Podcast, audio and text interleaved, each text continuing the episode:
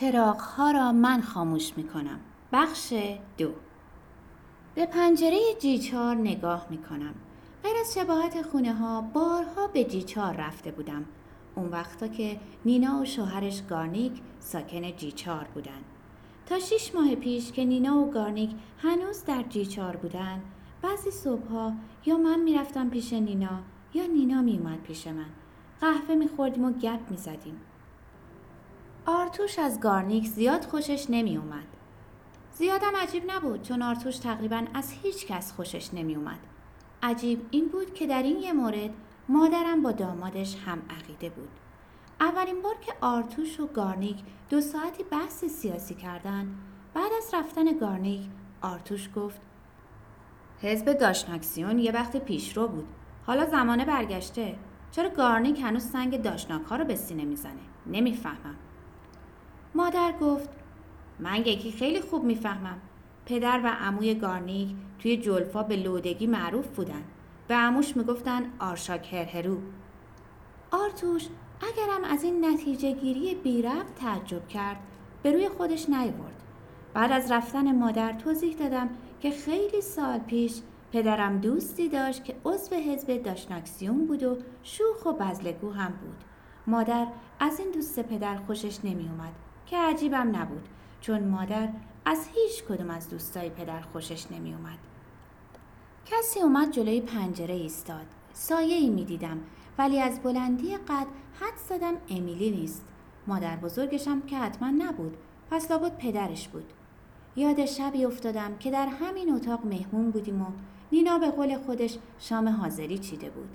مادر که گفت مدام سوسیس کالباس و آتا آشغال خوردن برای سلامتی خوب نیست. گارنیک خندید.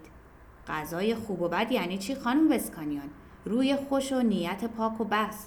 زن من نون و پنیرم طوری به خورد ما میده که خیال می‌کنیم چلو کباب می‌خوریم. نیت که پاک بود و لبخندون ویتامینم به بدن می‌رسه.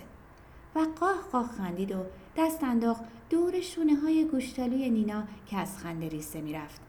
مادر اخم کرد و روز بعد گفت علکی خوشا خدا در و تختر خوب جور کرده.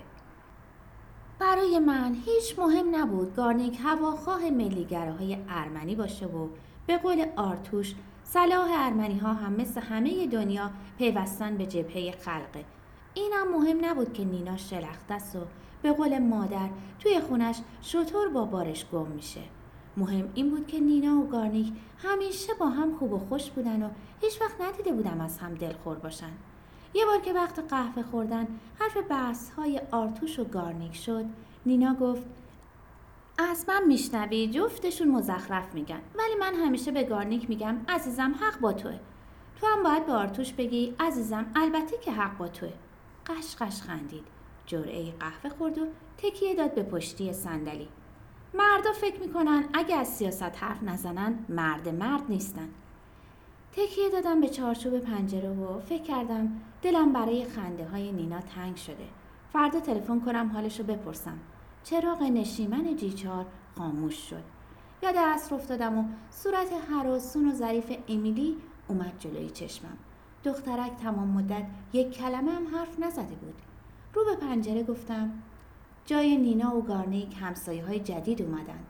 روزنامه خشخش کرد. هم. فکر کردم برم چمن و باخچه ها رو آب بدم. بعد یادم اومد چراغای حیات روشن نمی‌شد. از سر پا گذاشتن روی قورباغه یا مارمولک منصرف شدم. پرده رو کشیدم و دوباره رفتم کنار آرتوش نشستم. سیمونیان می‌شناسی؟ روزنامه گفت امیل سیمونیان. از زیر یکی از تشکچه های راحتی لنگ به چرکی بیرون کشیدم.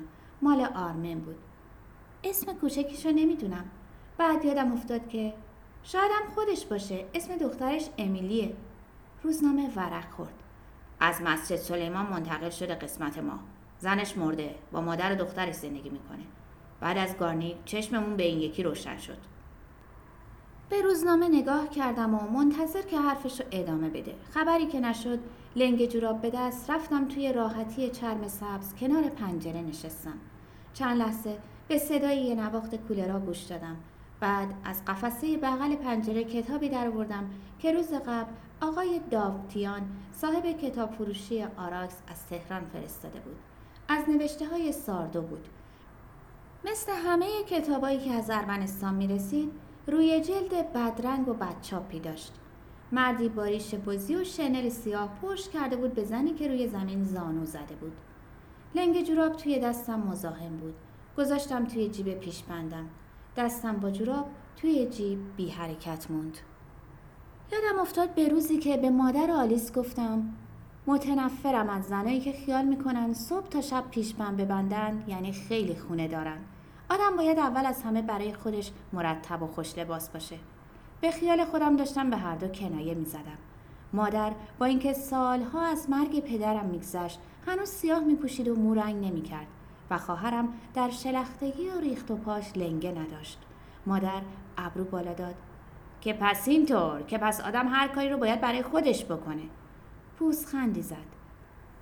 پس چرا وقتایی که آرتوش حواسش نیست لباس نو پوشیدی یا سلمونی رفتی یا سر میز گل گذاشتی لب ور میچینی دروغ میگم؟ بگو دروغ میگی. آلیس هم پوزخند زد. حالا تو که مثلا همیشه مرتب و منظمی کجا رو گرفتی؟ بعد از رفتن مادر و آلیس از خودم پرسیدم کجا رو گرفتم؟ به خودم جواب دادم نمی‌دونم. دستم از توی جیب پیشبند در آوردم و کتاب و گذاشتم توی قفسه. خسته بودم و حوصله خوندن نداشتم. آرتوش روزنامه رو انداخت روی میز و ایستاد. کش و قوس اومد و خمیازه کشید. چراغا رو تو خاموش می‌کنی یا من؟ روزنامه افتاد زمین. نگاش کردم.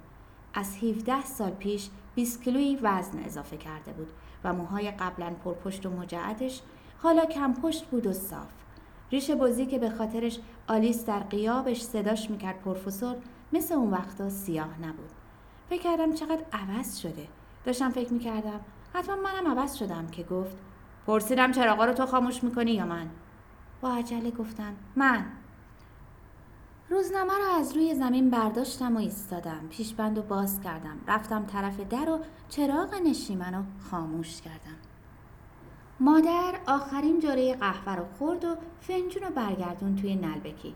چند لحظه چشمای ریزش و ریزتر و لبای باریکش و باریکتر کرد و خیره شد برو برو یعنی داره فکر می‌کنه.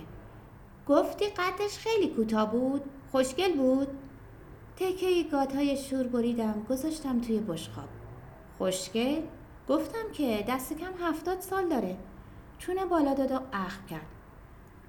خب که چی؟ تازه اگه خودش باشه حتما بالای هفتاده. من هنوز جوراب ساق کوتاه می پوشیدم که خانم با کلاهای جور و جور لبه پهن و هفت رج مروارید دور گردن سوار ماشین روباز تو خیابون نظر جلو می‌داد. دماغ مادرم دراز بود. قهوه که می‌خورد لبه فنجون نوک دماغ لک مینداخت چشمم افتاد به دماغش و گفتم مادر دماغ. تندی دست کشید به دماغش. پرسیدم خودش رانندگی می‌کرد؟ براغ شد. حالا هی بپر وسط حرفم. نه خیر راننده داشت. به گلدون روی هره نگاه کردم. کاش به آقا مرتزا گفته بودم خاک گلدون رو عوض کنه. در حالی که نگاه هم به گلا بود صورت خانم سیمونیان به یادم اومد. آره حتما جوونی خوشگل بوده. گونه های برجسته چشمایی درشت سیاه دماغ کوچیک و ظریف. اینا رو توی دلم گفتم. در عکس عروسی پدر مادرم توی قاب نقره‌ای روی پیانو دماغ مادر هیچ دراز نبود. مادر تکه گاتای شور گذاشت توی دهن و گفت به به. دست دادم زیر چونه و نگاش کردم. همراه کتاب هایی که آقای دابتیان از تهران میفرستاد همیشه چند تایی گاتای شور بود. یاد روزی افتادم که آرتوش پرسید از کجا می‌دونه تو گاتای شور دوست داری؟ تا فکر کنم چی بگم مادر گفت برای کلاریس نمیفرسته برای من میفرسته. عید که تهران بودیم با کلاریس رفتم کتاب فروشی. لطف کرد قهوه آورد با گاتا. بهش گفتم من که وقت سرخاروندن ندارم چه برسه به کتاب خوندن؟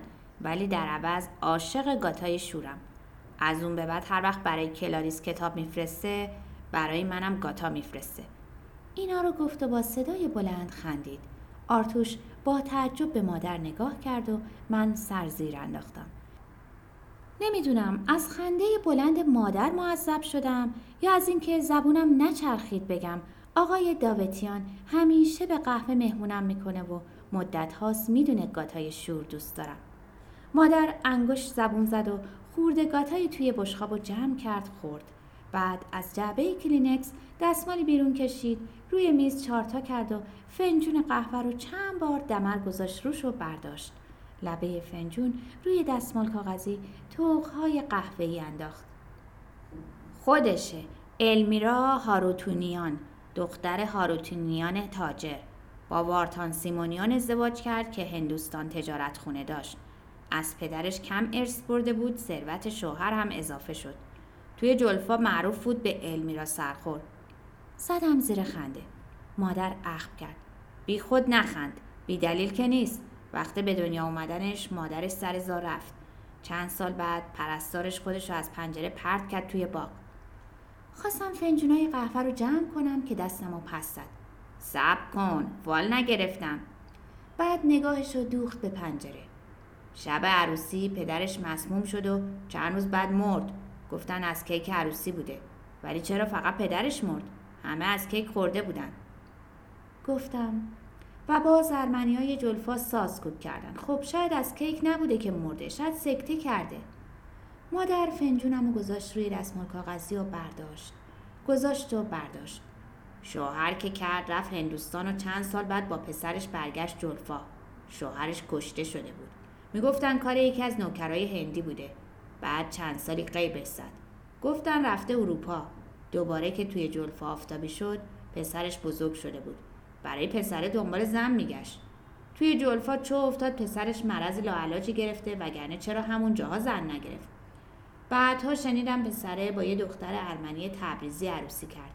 ارمنی های تبریز که این چیزا حالیشون نیست. فنجون خودش رو برداشت و خیره شد به نقش های در همه قهوه. چند بار گفت هم.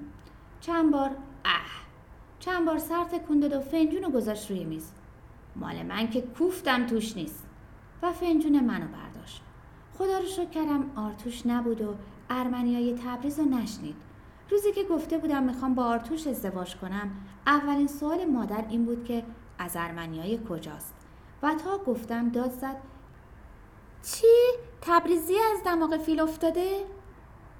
اگه پادر های پدر نبود که براش فرق نمی‌کرد دامادش از ارمنیای جلفا باشه یا تبریز یا مریخ ازدواج ما راحت سر نمی گرفت.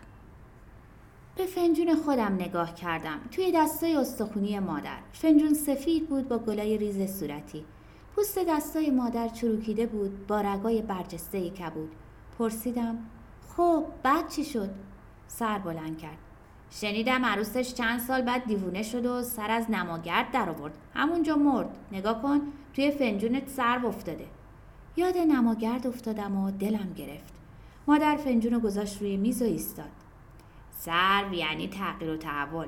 شاید بالاخره مهندس تصمیم گرفت منت سر شرکت نفت بذاره و یکی از خونه های بریم رو قبول کنه. زن عرب تو هم بالاخره بریم نشین میشه و شماها توی این بووارده کوفتی میمونین که میمونین. شروع کردم به جمع کردن فنجونای قهوه. زن عرب من خورده های احتمالی گاتا رو از دامن سیاهش تکون. همین سیاه سوخته که تا آقا مرتزا چمن و شمشاد می‌زنه انگار مو آتیش زده باشی سر می‌رسه و همه رو کیسه می‌کنه می‌بره. منظور یوماست و از تصویر بریم نشین شدن یوما که حتما در محله های عرب ها زندگی می‌کرد خندم گرفت. آره یوما چه اسمی؟ صد بار گفتم تو خونه راش نده.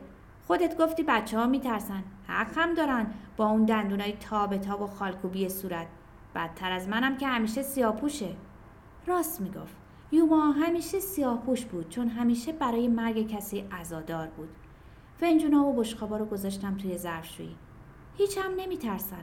فقط یه بار ترسیدن چون آرمن گفته بود دیده یوما گنجشک زنده می‌خورد که بی خود می‌گفت. مادر دسته کیف سیاهش انداخت روی شونه. هیچ بعید نیست. چند سال بود این کیف دست می‌گرفت. چند بار دسته کیف کنده شده بود و مادر دوخته بود. چند بار در جواب من که گفته بودم وقتش نشده کیف نو بخری گفته بود اگه می‌خواستم مثل زنای شتر شلخته مدام کیف و کفش بخرم نه تو لیسانس می‌گرفتی نه آلیس. بارها برای مادر توضیح داده بودم مدرک زبان انگلیسی که از شرکت نفت گرفتم اسمش لیسانس نیست.